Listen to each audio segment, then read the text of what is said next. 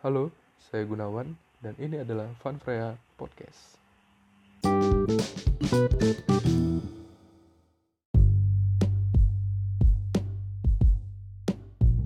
kegiatan kosong terlebih di pandemi kayak gini ya. Uh, episode pertama nih, episode pertama gue.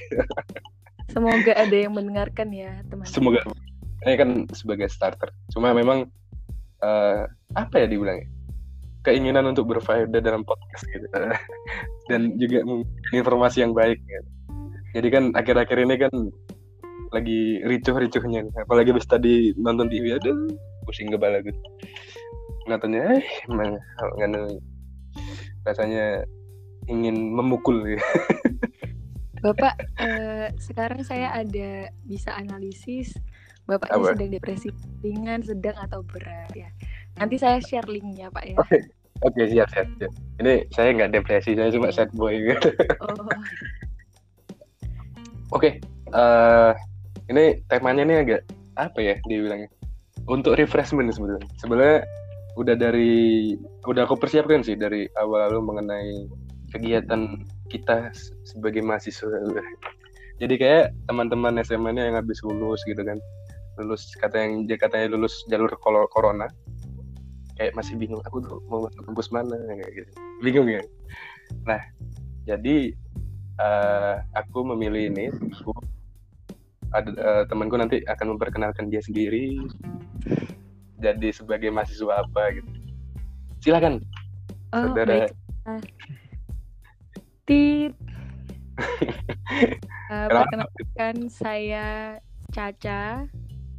Saya mahasiswa Fakultas Kedokteran yang bisa disebut juga long life learner oh, yaitu iya.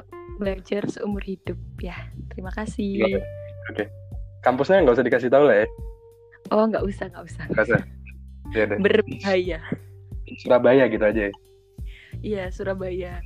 Jawa Timur. Ya, Jawa Timur ya lah. Kalau aku uh, Gunawan jadi sebetulnya udah lulus. Baru oh, baru barusan. udah. barusan lulus menghadapi oh pusingnya skripsi ya kan pusing skripsi gitu kan jadi di salah satu kampus yang banyak Jakarta di Malang.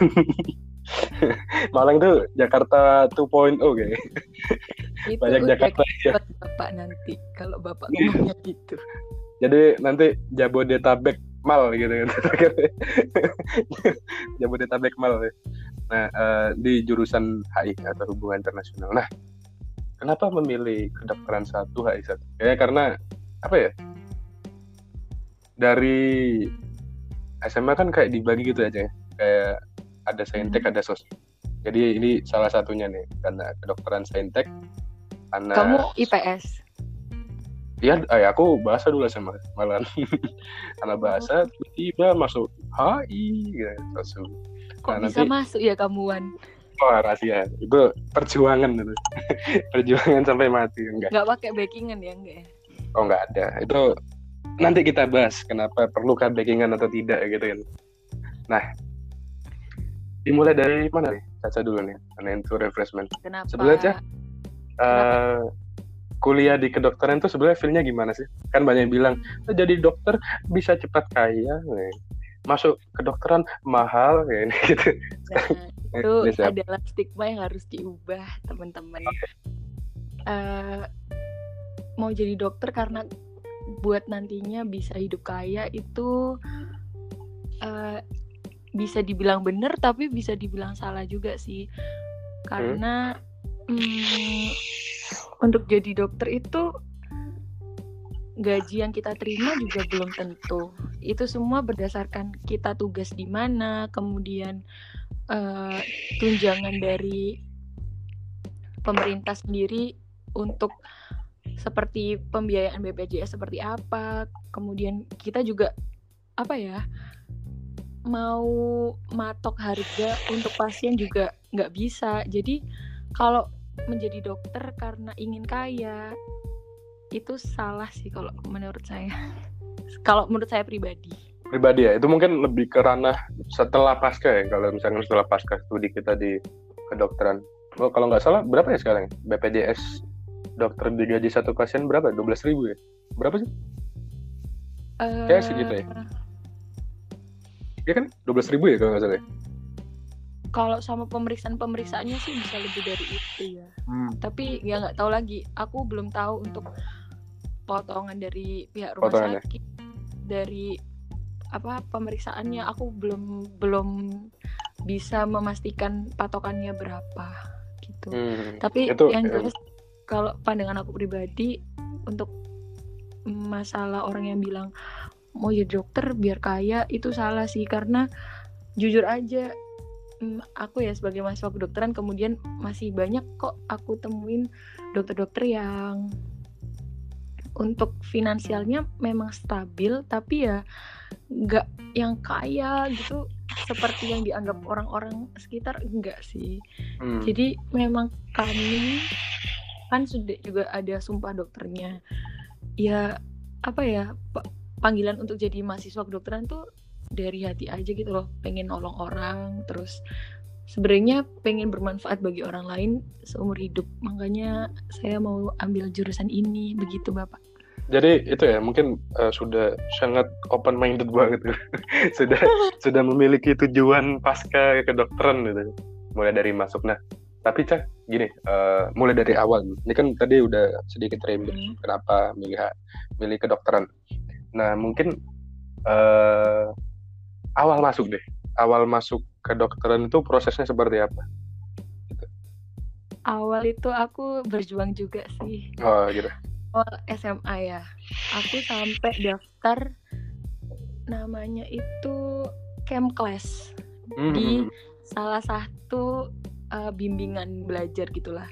Camp class ini aku bener-bener masuk asrama hmm, hmm. kemudian belajar dari pagi sampai malam untuk tes SBMPTN ya kan Hmm, hmm, hmm.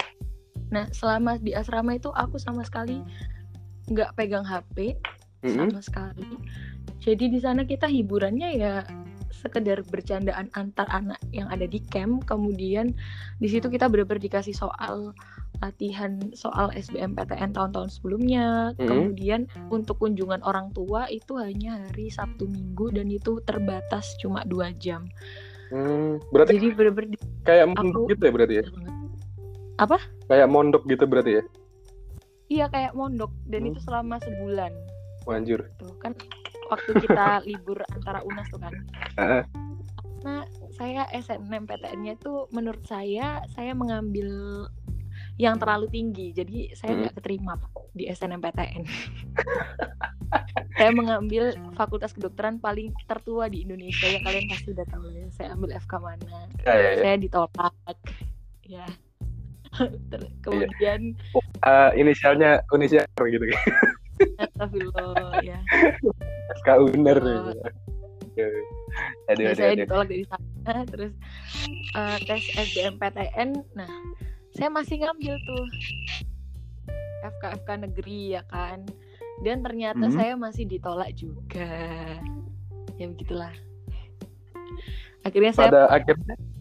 FK swasta gitu pak. Nah, nggak apa-apa. FK swasta Nggak apa-apa. saya ini masuk ke FK swasta kedua yang saya coba baru saya masuk. Hmm. yang Tapi pertama- ini kan maksudnya ya? maksudnya masuk masuk di tepat waktu kan maksudnya masuk tidak terlambat satu tahun untuk menunggu gitu. Oh Enggak, tidak, kan? saya tidak terlambat alhamdulillah. Jadi Tapi ini sih Hmm. sebenarnya apa ya? Pandanganmu eh universitas negeri atau swasta gitu menurutmu gimana sih sebetulnya? sebenarnya Kayaknya kan masih ada yang banyak gitu masih banyak yang selek. Ku harus masuk Hmm. universitas negeri," gitu kan. emang sih sebenarnya banyak banget pandangan waktu kita SMA ya. Contoh nih, apalagi anak-anak SMA zaman sekarang pasti ngelihatnya Ih, itu loh kakak ini masuknya yang negeri, satunya lagi yang swasta. Ih, pasti yang negeri lebih pinter daripada yang swasta. Ya memang aku bisa akuin ya emang itu bener ya passing grade-nya mereka yang negeri Hmm. jauh lebih tinggi. Buktinya aku nggak masuk di negeri gitu loh. Makanya aku masuk di swasta. Cuman untuk kalau kita udah kuliah nih ya, kayak aku FK swasta, satunya FK negeri. Eh, pendidikan yang kita dapat materi pelajarannya itu sama. Bahkan dosen kita biasanya Mhm. kita punya dosen yang sama. Jadi menurut aku kalau kita sudah kuliah negeri ataupun swasta itu pandangan yang dulu kita SMA bilang itu beda eh, ternyata nggak bener gitu loh. Ternyata materi yang Hmm. kita dapat juga sama. Jadinya ya nggak ada bedanya. Gak ada bedanya ya. sama sekali Cuma memang eh, ada nggak sih menurutmu nih? eh, udah pernah nyoba nggak ke, ke dok apa kayak studi banding ke ke jurusan kedokteran tapi notabene-nya universitas negeri? Ah, merasa eh, pernah nggak? Eh, kalau kita mahasiswa FK biasanya nggak nggak studi banding gitu sih tapi kita kan punya satu organisasi kesatuan Mhm. Gitu Hmm, jadi kita bisa saling sharing ke mahasiswa FK Mhm. negeri ataupun swasta tuh kita biasa sharing eh kamu Mhm. lagi belajar apa terus metode pembelajarannya gimana dan kita kan udah ada standarnya sendiri sesuai Mhm. dengan uji kompetensi dokter di Indonesia jadi ya yang Ya. kita pelajari sama metode pembelajarannya juga sama kurang lebih jadi Mhm. eh, sama aja sama aja. Berarti menurutmu nggak ada perbedaan ya? Maksudnya eh, diversifikasi yang benar-benar jauh banget gitu kan? Kayak perbedaannya. Kayaknya negeri ini eh, masalah SDM-nya dosen-dosennya lebih pinter-pinter kayak profesor. Kalau swasta fasilitasnya sih lebih banyak gitu. Bener nggak sih kalau di eh, kedokteran misalkan gitu di jurusan kedokteran? Eh, kalau menurutku enggak ya Hmm. mohon maaf teman-teman ini semua pandangan pribadi ya jadi Iya, iya. jadi Gak apa-apa ini. Nggak, ini kan podcast santai, tidak ada promosi perkampusan duniawi gitu. Oke baiklah, jadi ini nggak bisa dipukul rata semua anak FK Hmm. bakal mikir ini baik. Iya, iya. Jadi ini kalau menurut aku karena FK ku ya bekerja sama bekerja sama dengan salah satu FK negeri yang terbaik mungkin ya menurutku. Jadi dosen kita itu malah sharing profesorku itu sama kayak profesornya anak negeri Hmm. terus dan aku lihat FK FK swasta lain selain FK ku itu juga eh, saling kerjasama gitu loh dosennya. Jadi Hmm. ada dosen satu dosen tuh nggak ngajar di satu kampus negeri. Mereka bisa ngajar di kampus-kampus lain kok kadang gitu. Jadi mm, nggak ada hambatan terkait SDM semuanya menurutku dokter-dokter yang ngajar pastinya kompeten lah nggak nggak ada perbedaan Istilahnya sama lah ya, kes- kesamaan dalam mendapatkan pelajaran lah istilahnya. Fasilitas juga oke lah ya. iya contohnya aja ya Kan Hmm. misalnya kita lagi bahas blok kardiovaskuler, blok Mhm. jantung, otomatis lah dok eh, mau FK swasta maupun FK negeri, ya manggilnya dokter spesialis jantung. Jadi semua dan yang udah lulus sesuai dengan standar kedokteran Indonesia. Jadi menurut aku nggak ada bedanya. Hmm. Gitu. Emang oportunitas untuk mendapatkan pembelajaran ya sama lah. Walaupun eh, lebih mahal nggak sih sebetulnya? Untuk biaya, ah, sorry nih, agak sedikit Iya. menyinggung. Ya sama, ya istilahnya. Iya. Aku kira tuh awalnya bedanya banyak ya. Hmm. Taunya aku nanya temanku yang negeri sama aja gitu loh. Hmm. Be- bedanya cuma mereka kayak ada beberapa eh kampus negeri itu nggak ada uang gedung.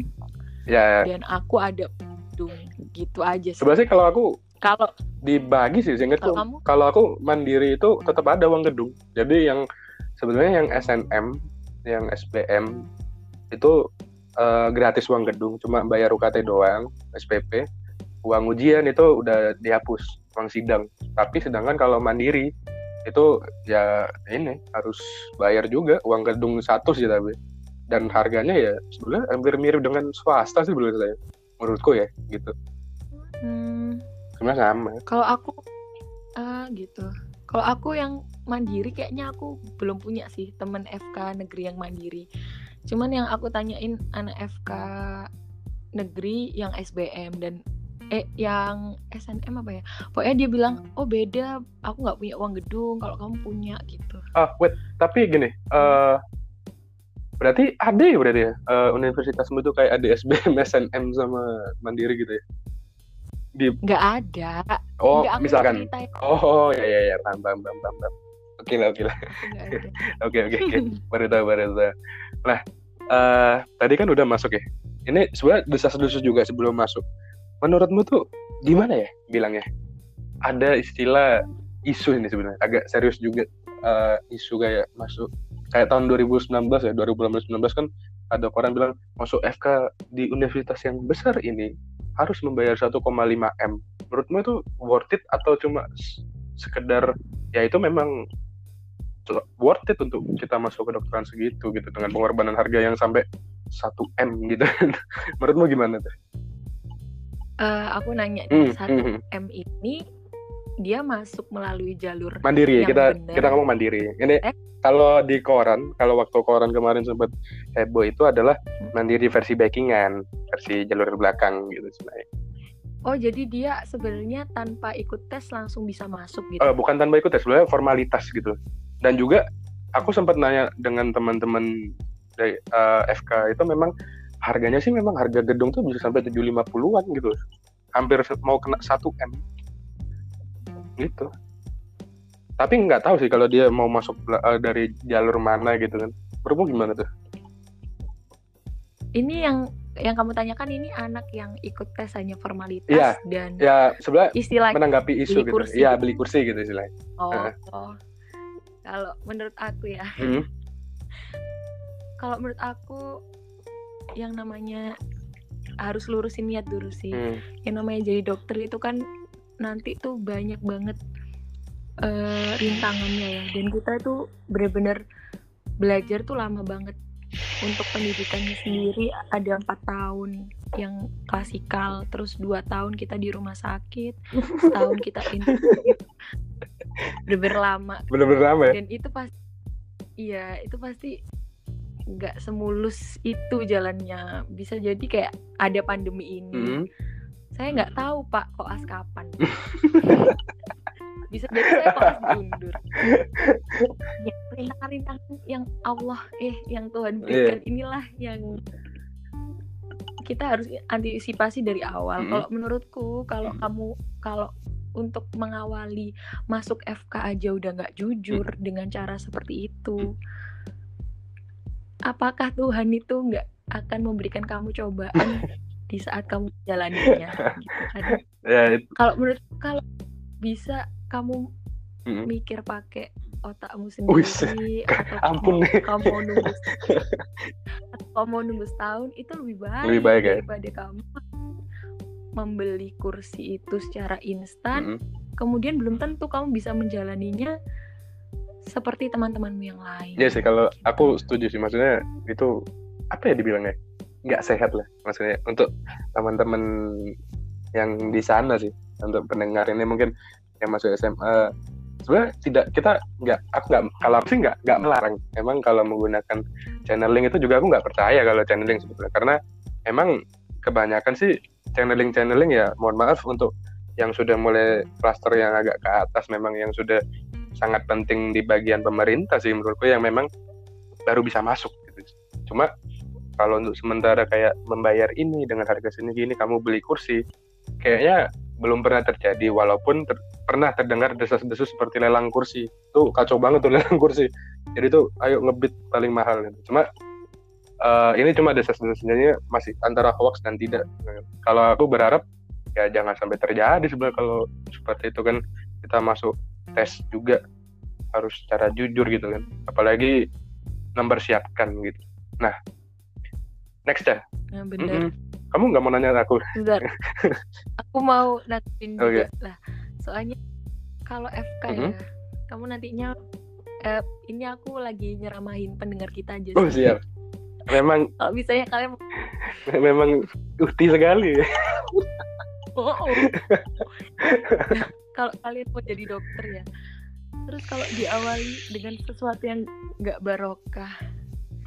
Duh nggak ngerti deh nanti akhirnya gimana. Nah, ya. kita nih yang dengan lurus-lurus aja tuh terasa berat. Apalagi kalau kalian masuknya nggak lurus. Iya.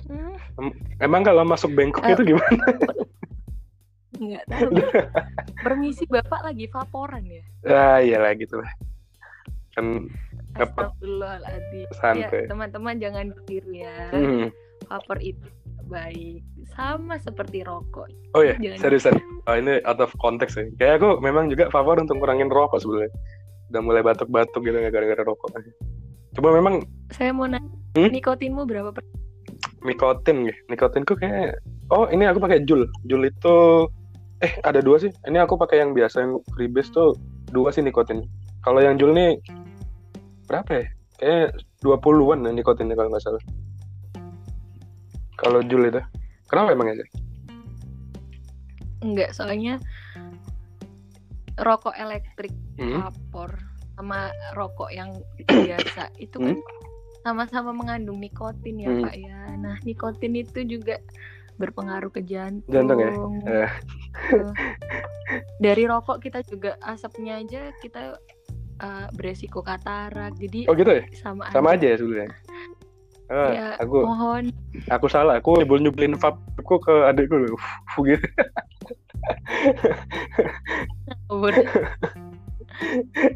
nggak mau nanya apa cah Oh iya dulu Bapak rokok deh. kenapa Maaf, maaf. Kenapa? Kamu ngerokok ya? ah ya aku ngerokok cuma akhir-akhir ini Ih, baru inget. eh, untuk beralih gitu kan. Maksudku walaupun chance-nya sama-sama berbahaya cuma kayak lebih sedikit aman gitu kan dibilang. Cuma memang ya masih double kill lah gue Menurutmu? ya masih double kill aku soalnya masih ngerokok masih nge-vape. Cuma memang ngerokok ku dikitin sih. Lagi proses lah sih kayak agar nanti ke depannya kan tidak semakin memburuk Ya saya aminin. ya, amin ya. amin amin paling serius ya cah nggak nanya aku Ah, iya. apa cah iya. sebelum masuk sesi Iya selanjutnya aku nanya. apa apa apa Dulu tuh aku pengen HI kan, Mm-mm, ya kan. mm-mm. Aku pengen HI itu karena aku ngeliatnya enak nih kalau aku kerja di duta eh, di kantor Hmm, dubes iya. gitu. eh Jadi duta. Terus akhirnya aku nggak jadi nggak bisa IPA nggak bisa aku IPA. iya iya paham paham Coba Bapak. Iya.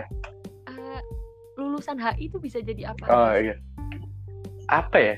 Sebenarnya dari ini aku juga meluruskan sebenarnya banyak sekali yang akhir-akhir ini memang jurusan HI hubungan internasional tuh cukup tenar di para pendengar kan. Para apalagi yang daerah-daerah metropolitan sentral.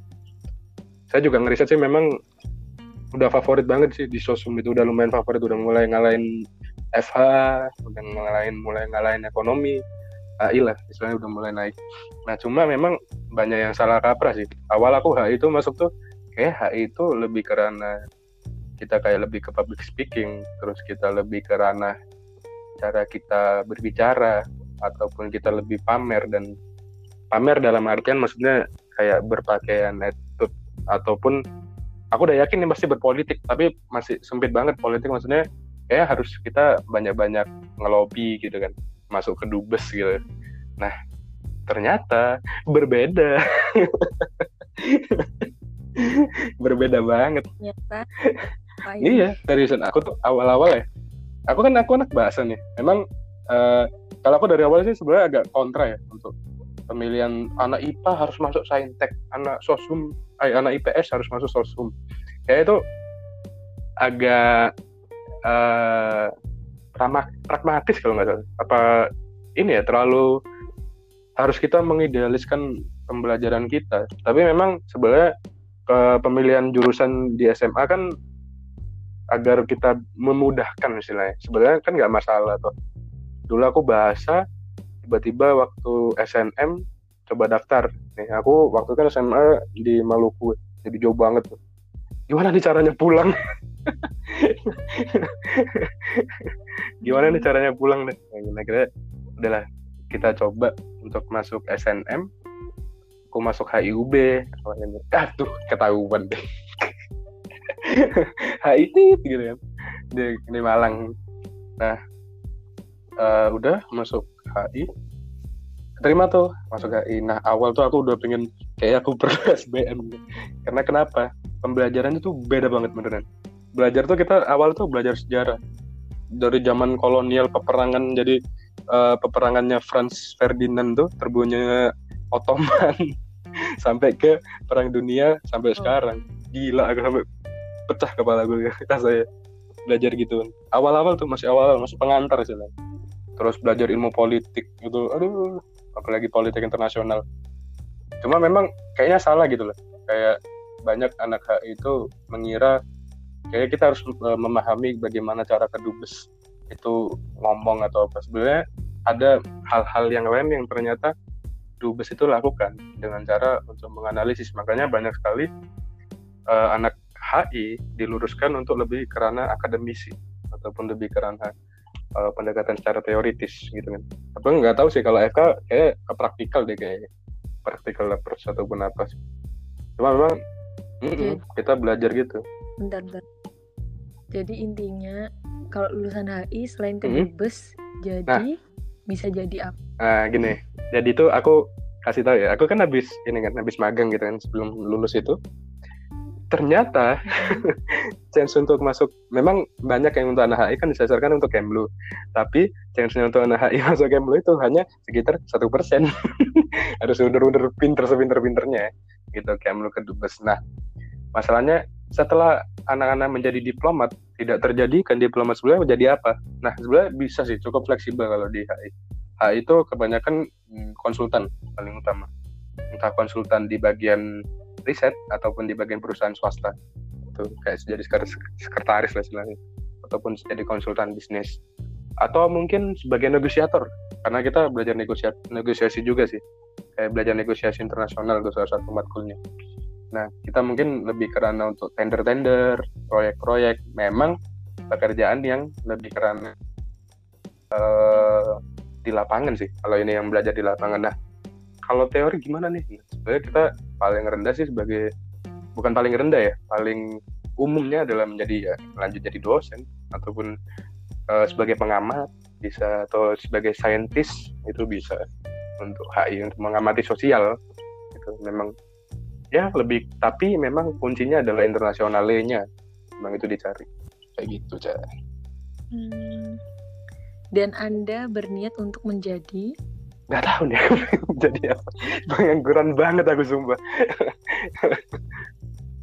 Mohon doanya ya teman-teman untuk teman ya. ini supaya dia jelas mau jadi apa. Ya kalau untuk sementara sih sebenarnya karena konsentrasi kita nih uh, ada dua kalau aku di kampus. Sebenarnya ada empat. Nah kalau dua ini yang pertama itu ke ekonomi. Nah, lari tuh ekonomi. Nah jadi kalau uh, pendengar atau teman-teman yang mau masuk HI mengira kalau HI itu uh, lepas dari angka, wah jangan kira, jangan berharap. Tetap Anda belajar ekonomi. Cuma memang ekonominya tidak terlalu um, belibet, istilahnya tidak ke numerik, tapi ke, ke ranah istilahnya bagaimana angka ini dan apa sebabnya angka ini kayak gitu. Angka ini dibentuk. Itu kayak gitu sih kalau ekonomi. Nah kedua adalah ke lebih ke ranah keamanan atau ketahanan istilahnya. Nah, ketahanan apa yang dipelajari? Ya mungkin tentang keamanan internasional ataupun tentang hak asasi manusia, HAM gitu kan. Ataupun SJW SJW lain ya kayak gitu tuh. Itu ada dua konsentrasi kayak gitu. Oke, terima kasih. Itu kayak kuliah tamu Tapi eh, ngomong-ngomong tentang hmm, apa ya konsentrasi nih. Apakah kalau aku kan jelas konsentrasi. Apa setelah koas itu kita kamu di kedokteran tuh masuk lagi apa gimana? Harus konsentrasi lagi gitu. Tetap. Spesial uh, setelah hmm. koas kita ujian pak. Spesialis? Apa gimana tuh aku nggak paham. Jadi teman-temanku sekalian. Bentar ya saya jelaskan. kayak kayak takut deh. Jangan takut ya ya, baik Pak uh, ini pendidikan saya empat tahun ya yeah. yang klasikal mm. ini kita belajar teori dasar plus mencoba praktikum praktikum menggunakan manekin ya mm. kita harus bisa dulu semuanya ini dalam empat tahun ini oke okay? iya yeah, iya yeah. kemudian setelah empat tahun kan kita ada ujian skripsi mm. mungkin kalau di fakultas lain ujian skripsi adalah akhir dari segalanya. Tetapi tapi kalau di kedokteran itu adalah awal dari segalanya. Setelah kalian akan menghadapi ujian skripsi ini, kalian akan menjadi sarjana kedokteran, mm -hmm. ya. Kemudian kita akan diuji kembali kita akan diuji materi empat tahun yang kita pelajari ini namanya adalah ujian kompre. Oh ya sama Ya. sama sama ujian kumpre sama. Ya terus terus. terus. Ya, ujian kompre ini ada yang skill lab Mm-mm. yaitu keterampilan klinis, Wah, satunya adalah eh, materi, Pak, Mm. soal. Mm. Ya, jadi ada dua ujian. Kemudian apabila kalian tidak bisa lulus ujian kompre ini, kalian tidak boleh menjadi koas. Hmm, Belum boleh. belum mulai ya? Itu. Ini nanti ada remedinya. Naudzubillah jangan sampai saya remedi ya. Eh, Pak. bentar. Koas itu dokter muda ya? Iya, Hmm, dokter muda. Dokter muda tuh ngapain? Dia jadi kayak gimana? Ah, Oke baiknya. Jadi setelah lulus ujian kompre kita masuk ke klinik yaitu masuk ke rumah sakit kita disebut mbak-mbak mas-mas DM ya dokter muda Heeh. alias koas Hmm, alias tit ya bagi pendengar yang Iya ya. dokter tahu ya sebutannya. Iya.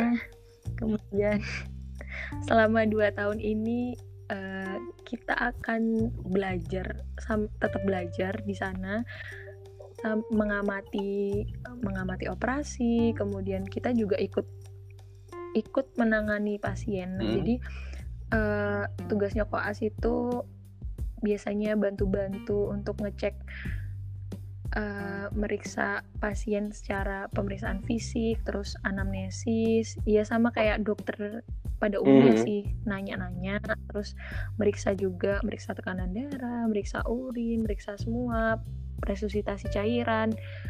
Ya kita juga mm, kita nggak berhak menentukan terapi atau tata laksana untuk pasien sebagai dokter Mhm. muda karena kita belum boleh tapi kita bisa menyarankan terapi eh, kita tanyain ke dokter yang bertanggung Hmm. jawab jadi kita sebagai dokter muda tuh kayak ngasih saran gitu dokter ini kita konsulkan gitu loh.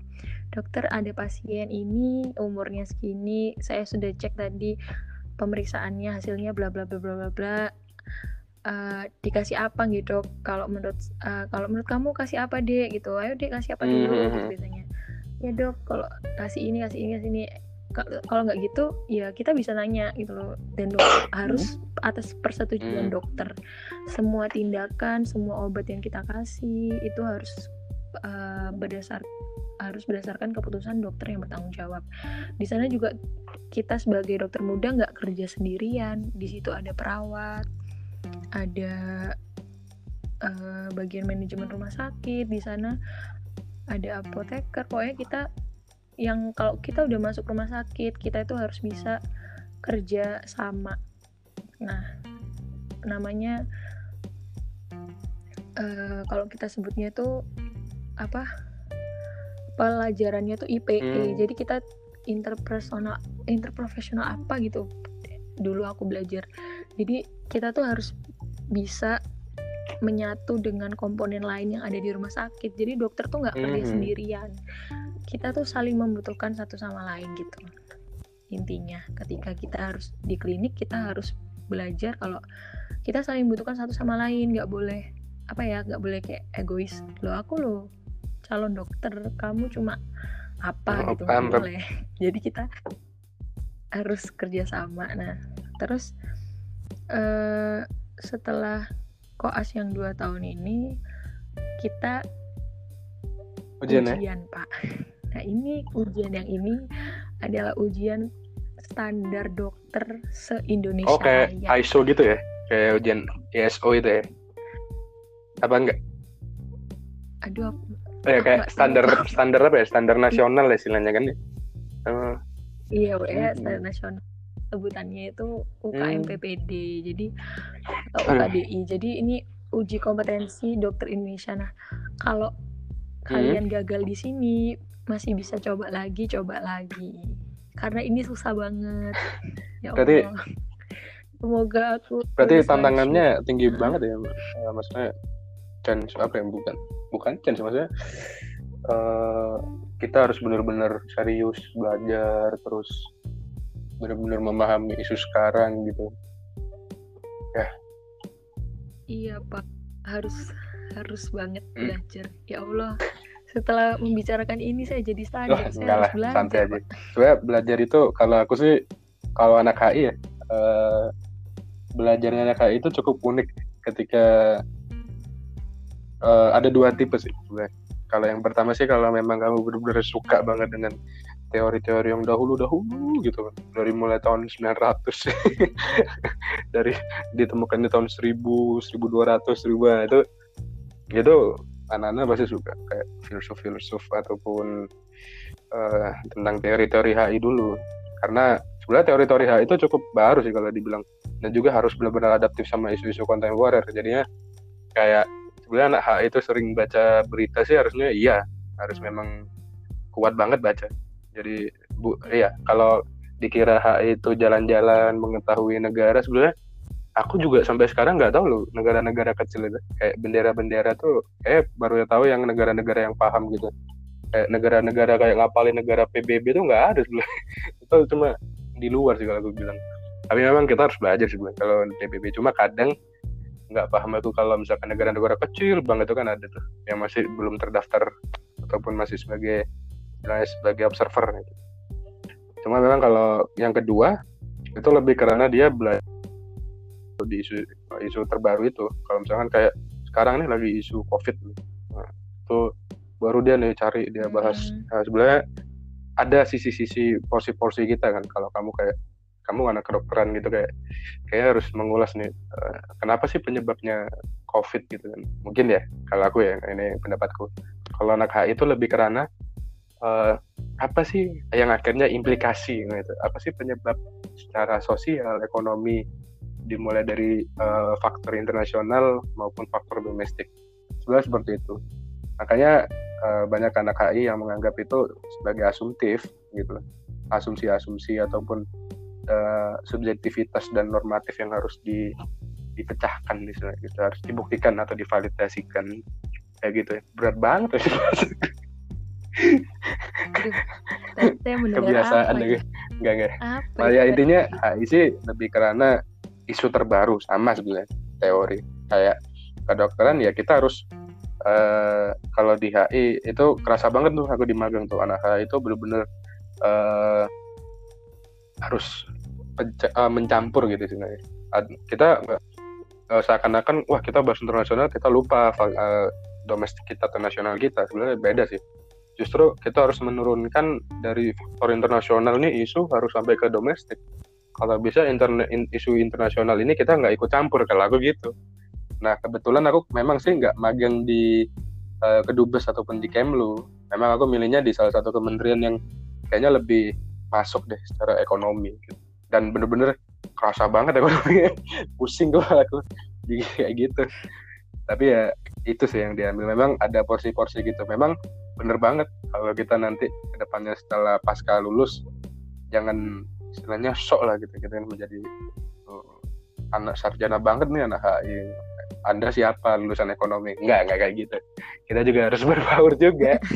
Eh kayak gitu. Aku juga pernah sih ketemu waktu uh, uh, IDI ya IDI gitu. Ikatan Dokter Indonesia itu memang kita juga belajar kok. Selain di HI itu kadang yang akhir-akhir ini memang berkiprah uh, untuk kita mengkonsultasikan ataupun kita bertanya karena kedokteran kayak gimana sih kita uh, untuk penemuan obat lalu apakah kita harus dikomersialisasikan berapa gitu dan porsi-porsinya apakah kita berusaha ini internasional untuk mendapatkan uh, cure-nya kan kayak gitu kalau sekarang sih memang gitu nah, ada ada mau di Jadi intinya teman-teman, Mhm. sebentar. Saya Ya. menyimpulkan ya Pak ya.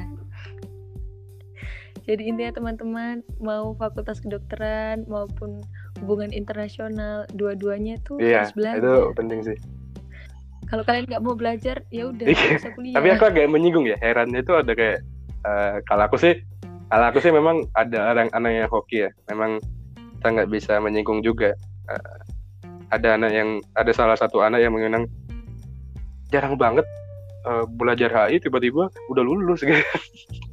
kadang bingung di situ kayak lebih lulus lah istilahnya kalau kita di HI gitu memang terserah sih kita memang memvisualkan beda kan kalau kedokteran kan kalau kita kalau kamu salah salah obat aja udah mati pasiennya iya Iya dong Pak. Makanya Iya. belajarnya benar. kalau Pak. kita salah dikit langsung krisis ekonomi gitu. karena langsung krisis finansial tergantung sih tergantung minat kalau memang eh, kalian lebih minat hmm, kayak abis nonton wah Grey Anatomy gitu, ataupun nonton Dr. House gitu. aku kalau aku lebih ke kedokteran seharusnya Dr. House gitu kan kalau yang anak-anak sekarang Good Doctor ya sekarang dokter saya Doctors, Eh, good doctor gitu kan. doctor, drama Korea drama Korea. kalau aku memang ya silakan memang kalau eh, kamu kuat di situ sih tapi alangkah lebih baiknya memang terkadang betul kalau penjurusannya oh ya btw gimana sih menurutmu kalau anak IPS itu masuk ke dokteran sah sah aja apa gimana? Nggak bisa dong Bapak. Itu kan dari syarat awal mau masuk kedokteran tuh memang harus hmm, lulusan IPA Pak. baru tahu aku. Kukira anak IPS nggak boleh. Eh boleh nggak Oh, bisa baru tahu aku. saya.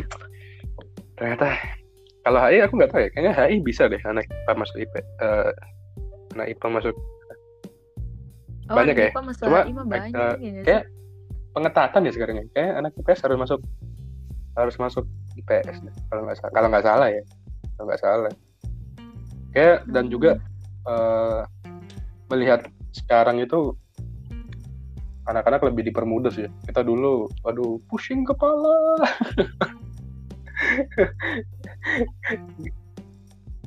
Eh, katanya UNAS mau dihapusin sekarang aja UNAS udah nggak ada adekku iya nggak ada? UNAS Oh iya dah. beneran Terus Eh, ujiannya pakai apa? kalau adikku kemarin tuh memang kebetulan eh, pandemi datang setelah ujian sekolah jadinya kelulusan ditentukan di ujian sekolah nggak tahu deh jadi memang waktu Hmm. ngelihat adikku ininya ini nilai unas nol nol nol nol nol boy lulus gitu. Memang udah nggak ada unas gitu di cancel. Cuma memang eh, agak sedikit berat tantangannya adalah di bulan Juni ini kan bentar lagi kan mau diumumin gini ujian UTBK itu. Jadi sistemnya kalau kita dulu kan Cak, SBM tes mandiri tes lagi nih ya kan?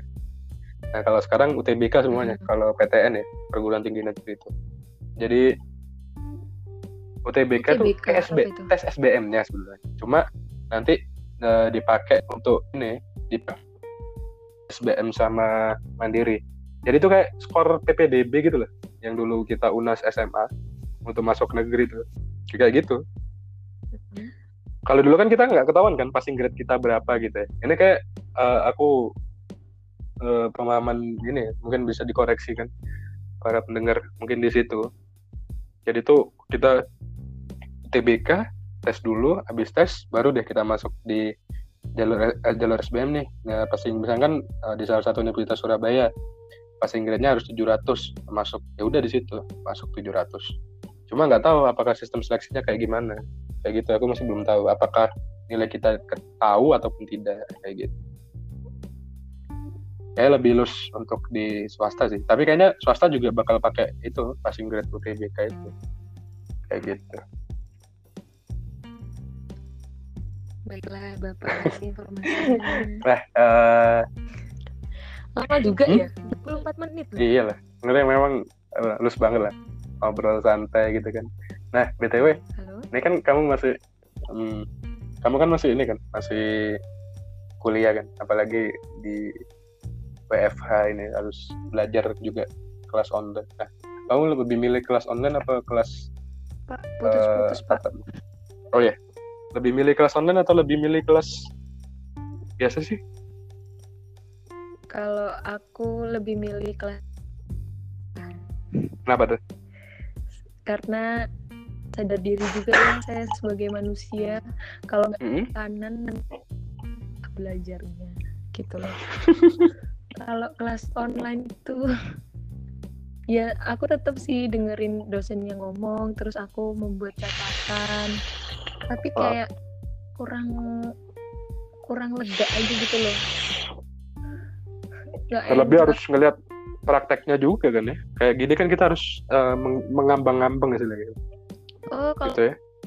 aku ada kan kita ma kayaknya mereka mau bikin lewat YouTube gitu untuk praktikumnya. Oh. jadi kita bisa nonton Tapi kan nggak nggak se seril mungkin kan? Maksudnya kita kan juga kurang detail juga kan kalau YouTube. Terlebih kalau orang-orang yang pakai masih nggak pakai bener. router gitu kan kayak habis kuotaku. nggak bisa nyoba sendiri kan? Iya, ini doang tuh nggak asik gitu lah. Nggak asik lah ya Kayak- sebenarnya lah. Eh, nggak Kalau aku sebenarnya kalau aku-. Iya, kalau aku sih gimana ya? Iya, cuma memang aku membayangkan adik-adik tingkatku ini yang masih kelas lah ya. Kalau skripsi sih, kalau sekarang cuma ngambil skripsi kan kosong kan, yang lain kan udah nggak kerasa. Kalau aku lebih karena eh, lebih seru temen sih. Maksudnya kalau sekelas sama teman-teman kan ricuh gitu biasanya, heboh gitu. Itu yang aku kangenin sebenarnya. Sebenarnya kalau belajar di mana aja dan kapan aja sih bebas. Kalau aku mencari suasananya sih. Kayak aku waktu ngelihat kelas on gitu kayak kok boring banget gitu. Udah boring maksudku boring eh, boring kelas konvensional lebih parah lagi boring di kelas online. Tapi nggak tahu sih teman-teman eh, mungkin ada gitu. Cuma memang keterpaksaan. Jadi mungkin para pendengar yang mau masuk nih mau masuk jangan berpikir yang aneh-aneh gitu wah nggak bisa kuliah umum gitu nggak bisa kuliah secara optimal Betul. gitu kayak gitu tapi cah btw kamu ikut organisasi luar nggak selain eh, apa ya organisasi luar selain yang di luar kedokteran gitu Halo, putus-putus nih. Ya. Bisa tolong diulangi? Kamu ikut nggak organisasi di luar yang kedokteran misalkan organisasi kayak, kayak lebih kepada LSM pengabdian masyarakat gitu Eh, saya ikut, Pak. Hmm? Suatu salah satu organisasi yang ada unsur agamanya, tapi Oh, iya. komisa oh ya tapi komisariatnya tetap FK. Oh, itu keterpaksaan masuk atau gimana tuh di kader apa aduh jangan deh. Ampun ampun ampun. Ampun aku ntar diculik. Saya emang pengen ikut ya, oh, karena itu kegiatannya berfaedah, Pak.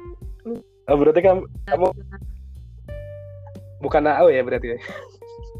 Eh sorry ya, aku ini mengikuti semuanya kemauan sendiri. oh, siap. Nah ini Cuma bikin podcast kalau- ini agak paksaan teman-teman.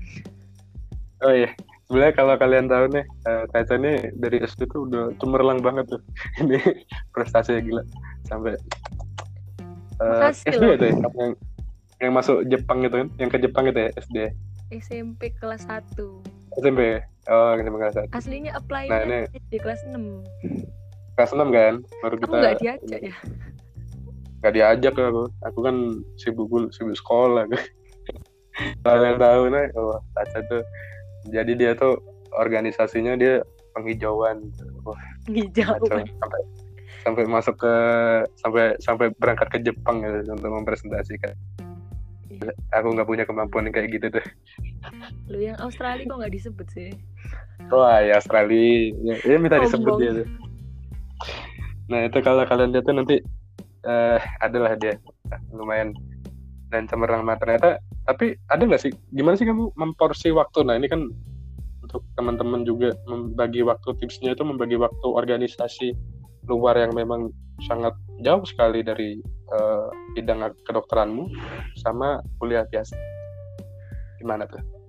Nah, jujur saja ya Pak ya, saya ini tidak bisa membagi waktu. Maka dari itu saya hanya mengikuti organisasi yang berbau fakultas kedokteran. Ya teman-teman, oh saya iya, nggak iya. bisa ikut yang apa organisasi lain atau ikut kegiatan di luar jadwal yang bisa saya kondisikan. Karena takutnya kalau saya ikut saya nggak bisa tanggung jawab.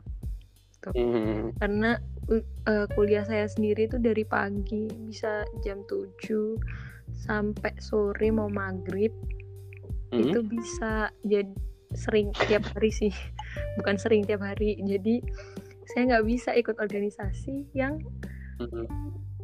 eh, kegiatannya tuh seringnya siang terus Hmm. eh, bisa kapan aja yang apa ya akan memaksakan saya untuk meninggalkan kuliah itu tidak mungkin. Jadi teman-teman kalau untuk pembagian waktu bisa tanyakan ke Gunawan. Gunawan ini Aku- Aku aku juga aktivis, bukan hanya aktivis lingkungan, dia juga aktivis Enggak, sosial sekarang.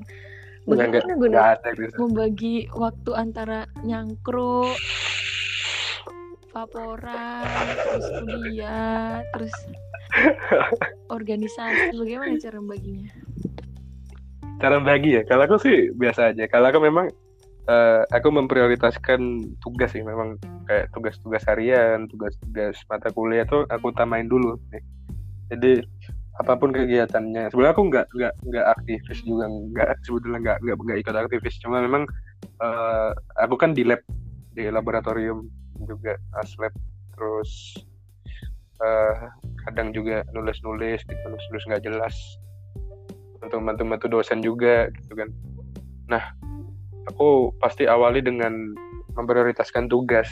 Jadi kadang aku juga jengkel sih sebetulnya ada eh, anak-anak ataupun mahasiswa yang melalaikan tugas karena dia lebih berorganisasi itu juga salah. Itu aku mengkritik banget sih. Memang eh, kita utamakan dulu kewajiban kita nih sebagai mahasiswa. Walaupun banyak yang bilang ya untuk apa itu pro kontra ya. Kalau aku sering banget tuh pro kontra antara penugasan tuh.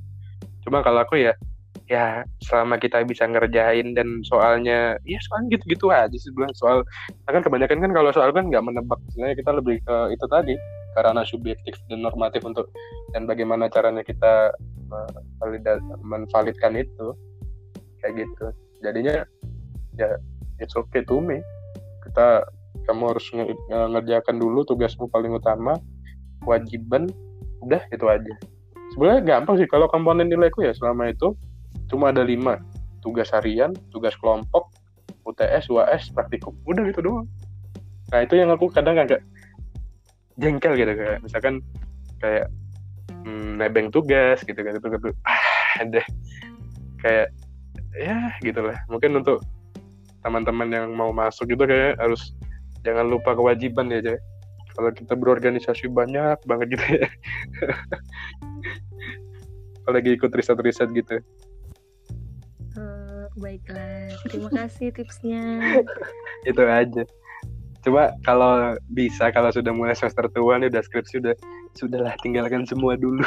Fokus skripsimu gitu karena kebanyakan yang mulai ada tuh temanku tuh yang dulu dia eh, biasa aja gitu kan. Kadang juga nggak 24 SKS satu semester tiba-tiba udah lulus saya dia. Udah tiba-tiba lulus ya udah keduluan skripsinya. Ada kayak gitu? Kayak tergantung sih orang tipikalnya memang. Kalau bisa memang kalau aku saranku kalau udah semester 7 apalagi semester 6 yang udah mulai permagangan udah dalam mulai serius dulu kita selesaikan kewajiban kampus kita ini akademik kita baru kita bebas gitu. Gitu. Baik Pak, terima kasih. eh Cah, btw nih terakhir nih pertanyaan terakhir. Gimana sih kamu menanggapi eh, isu sekarang nih kayak covid-19 nih kamu kan sebagai kedokteran tuh. Percaya apa tidak gitu Ini ceritanya teori konspirasi. ya ya itu kan ini aku agak jengkel sih habis nonton tuh.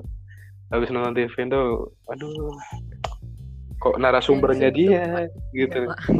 Ya, iya kok narasumbernya dia gitu kan. Eh, jadi kalau menurut saya ya, Hmm. sekarang kita bisa lihat sendiri datanya di WHO Hmm. udah tersedia. Sudah berapa juta Tap- di Indonesia sendiri udah berapa puluh ribu ya kan? Nah kalau itu hanya teori semata yang diciptakan seseorang gitu, Hmm. nggak mungkin lah sampai ada korban jiwa segini banyak. Ini virus beneran nyata teman-teman. ada corona ini ada, tolong ya kalian jangan eh, jangan halu deh. tapi enggak ini aku penasaran sih. Kalau kamu kan sempat ngikutin ngikutin enggak sih? Ngikutin lah ya pasti ya. Di bidang kedokteran. Ngikutin. itu bener nggak sih? Eh, sebenarnya udah lama gitu nah corona itu. Iya, jadi corona ini sebenarnya dia itu eh, sama MERS dan juga sama SARS itu berhubungan gitu loh. Oh. Nah, tapi jarang diteliti kan. Hmm. Jadi dulu awalnya tuh bukan kelelawar pembawanya Terenggiling ya? gitu. Terenggiling bukan? Bukan kan? Bukan ya? Sebentar ya. Apa perlu saya bukakan nih? Bukan ya? Nah, Ingatku saya. terenggiling ya? Kok terenggiling Bukan. Apa terenggiling? Enggak, kalau aku eh SARS itu peno kayak pneumonia itu ya? Apa sesak napas gitu. ya? Sebentar, ini kirimkan aja. Hmm. Eh tak kirimkan. Oh, tak. Ya, mungkin jelasin. Aku Tapi akan- maksudnya beneran ada lah ya eh, COVID tuh. iya beneran ada teman-teman. Tolong kalian membuka mata ya. Bermutasi juga gitu. Ya aku Bermutasi. Aku soalnya sempat ini sih, apa Trump sempat statement kalau corona tuh bisa mutasi juga tuh. mutasi jadi apa? Kayak jadi zombie. Gak, gak, gak mutasi lah ya tapi ya. Gak, gak sampai SARS, SARS COVID 2 gitu. Tolong dong. Oke lah, oke. Kalau berarti kamu menanggapi ya berhati-hati lah ya. Misalkan cari orang yang yang itu kan. Malah Sampai ak- Mm. Sampai heran loh aku sampai kenapa Bill Gates disebut-sebut gitu. aku ini teman-teman aku ini lagi Gak sedang lagi.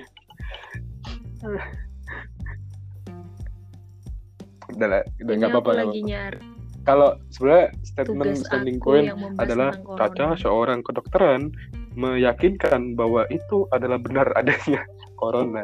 Jadi kalau anda percaya musisi, kalau anda percaya musisi meyakini bahwa corona itu tidak ada, berarti anda bukan kaum kami. Udah kayak Coki Pardede aku. Suka aku. aku. Iya, kamu suka kan sih, kamu suka nonton Satirnya MLI. bener-bener kayak fresh sih. Tapi kadang juga nyeleneh juga bahaya juga. Banyak orang tersinggung. Cuma ya gitu lah. Pro dan kontra gitu. Apa? Ica, nanya aja, nanya, nggak nanya ini. Nggak ada lah ya. Eh, Oke. Eh, hmm? Halo. Kenapa? sih, bentar kamu eh bentar bentar. Gimana? Kalau Oh, kenapa? Dibuka esai. Sama teman-teman. esai itu. Dua. Jadi Hmm? gara-gara COVID-19 ini aku punya dua tugas. Ya, Boleh. tugas semuanya Iya, iya, ini tentang corona ya, sama pusing oke, oke. kepalaku ini. Saya bacakan aja ya teman-teman. Ini sumbernya PDPI ya. PDIP Persatuan PDPI? Paru Indonesia yang ngomong Oh, ini. PDIP. PDPI. Jadi coronavirus ini disebut dengan virus zoona- zoonotik yaitu virus yang Awalnya. ditransmisikan dari hewan ke manusia awalnya ya. Nah, Hmm. jadi kan hewan liar tuh yang kayak kita lihat di Wuhan tuh Oh, berarti kan beneran ya? orang Efeknya di situ ya berarti ya? yang makan Hmm. kelelawar gitu. Beneran. Beneran hewan liar itu seperti kelelawar, tikus bambu, unta dan musang yang merupakan Hmm. host ditemukannya coronavirus ya. Terus coronavirus pada kelelawar itu sumber utama untuk kejadian SARS, SARS. MERS ya? Ingat gak itu sih dulu dari ini kan, eh, dari onta ya? Apa ya? SARS, MERS, Middle East ya, dari unta kan? Iya. Yang sempat polemik Middle vaksinnya East. pakai minyak babi. Hmm. Nah, pada kasus SARS oh, itu oh iya, dulu hostnya itu Mhm. luwak. Bukan. Oke, aku lupa ya. Terenggiling apa lupa Bukan ya? terenggiling. Oh iya ya lupa ya.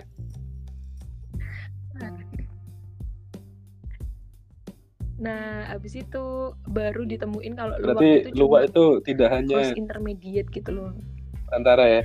Terus maksudnya Hmm. cuma perantara gitu loh, tapi host alamiahnya maksudnya apa ya kayak eh host itu penjamu, Eh, penjamu berarti luwak ini tidak hanya gitu. memproduksi biji kopi ya.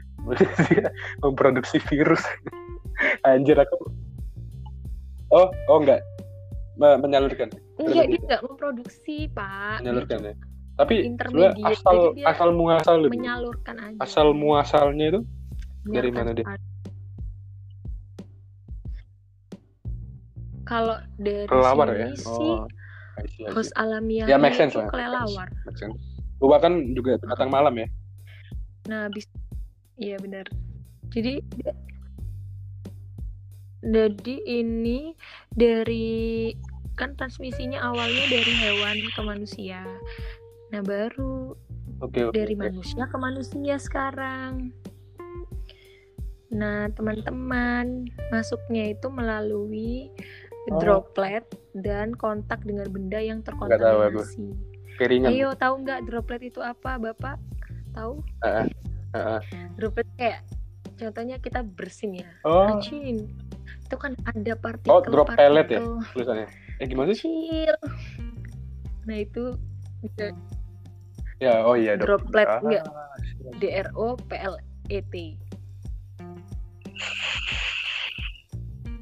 Nah kayak gitu jadi itu dari droplet dan benda yang terkontaminasi dari droplet itu tadi terus eh Ya itu udah cukup sebetulnya. Kayak bahas apa lagi ini Enaknya. bahas nanti ini udah cukup ya Jadi- gak usah ya, ntar bahas kuliah umum jadi. fisiologinya gejalanya gak usah ya, Pak. Ya, tapi itu memang sih maksudnya jadinya mengajarkan kita kalian nanti sebagai mahasiswa entah eh, entah pendeng masuk ke dokteran memang harus eh, udah bikin esai ya udah untuk isu-isu sekarang gitu. Nggak tahu lagi kalau kita lima tahun ke depan ada virus zombie gitu. jangan tapi ya gitulah. Maksudnya jangan, kalau. Aduh, dari aduh, aku sih eh, pintar-pintar lah mencari orang influencer gitu.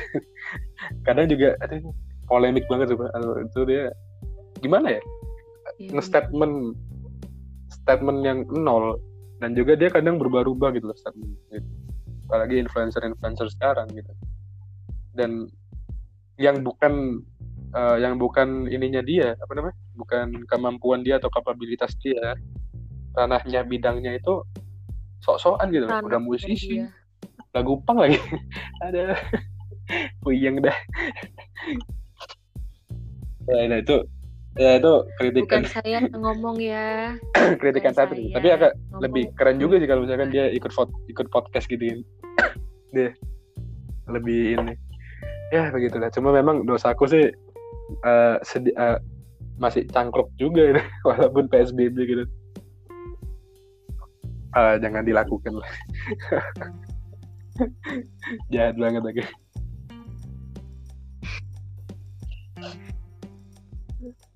ya jadi teman-teman inti dari podcast ini adalah Hmm. eh, setiap jurusan ya itu benar. punya apa ya punya kelebihannya masing-masing dan kita sebagai siswa harus eh, atau sebagai mahasiswa ma- sebagai mahasiswa ataupun siswa SMA Hmm. kita semua juga harus berusaha yang terbaik Ya, dulu Pak. pakai kapasitas Kemampuan benar diri banget sendiri Tuh. Aku ya setuju kan? tuh. jangan mengandalkan Dan, orang lain. Eh, ya mulailah untuk mandiri gitu.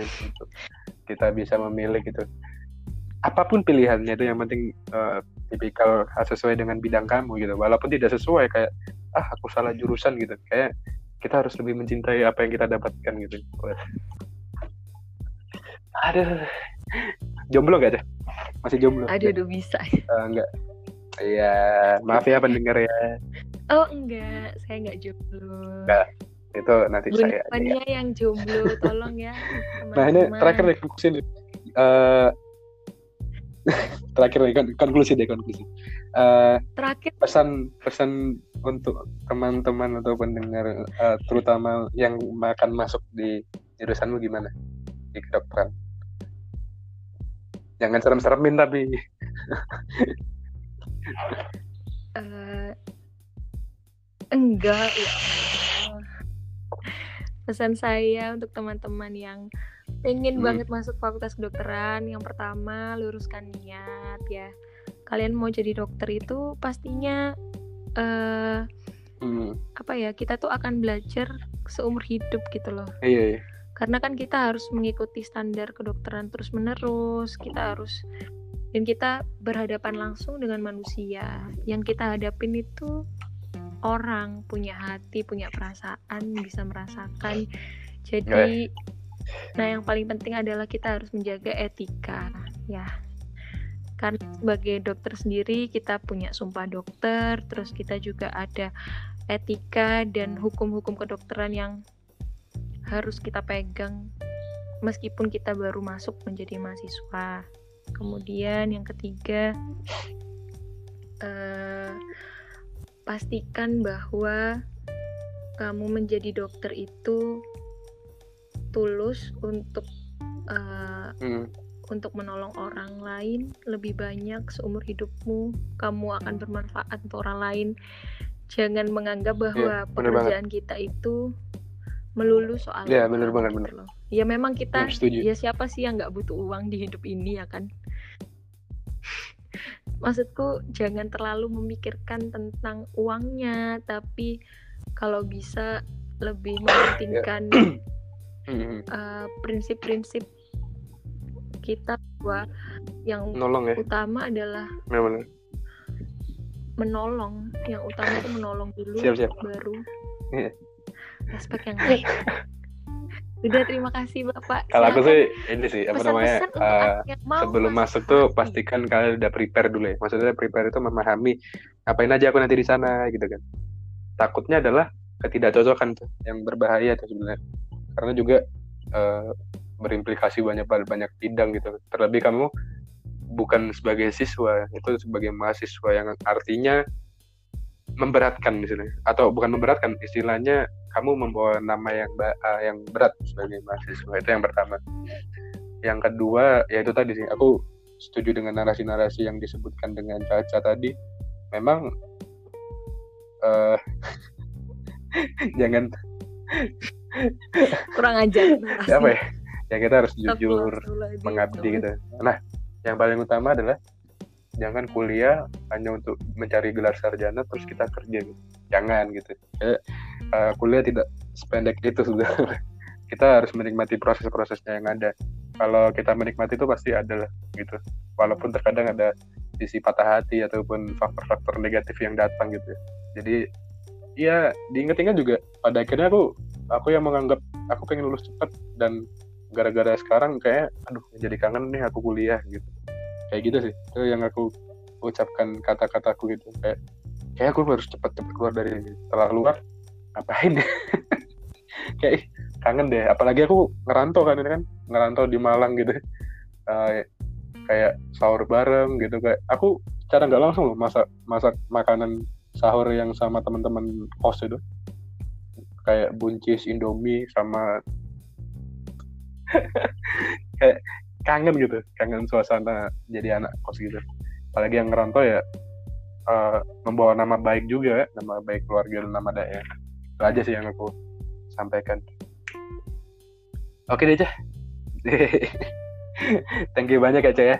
Sering-sering Cah ntar kita podcast podcast lagi. Ya terima kasih ya. Oke deh. Podcast nggak Thank you, kita. Ya semoga Ya. berfaedah. Assalamualaikum Oke,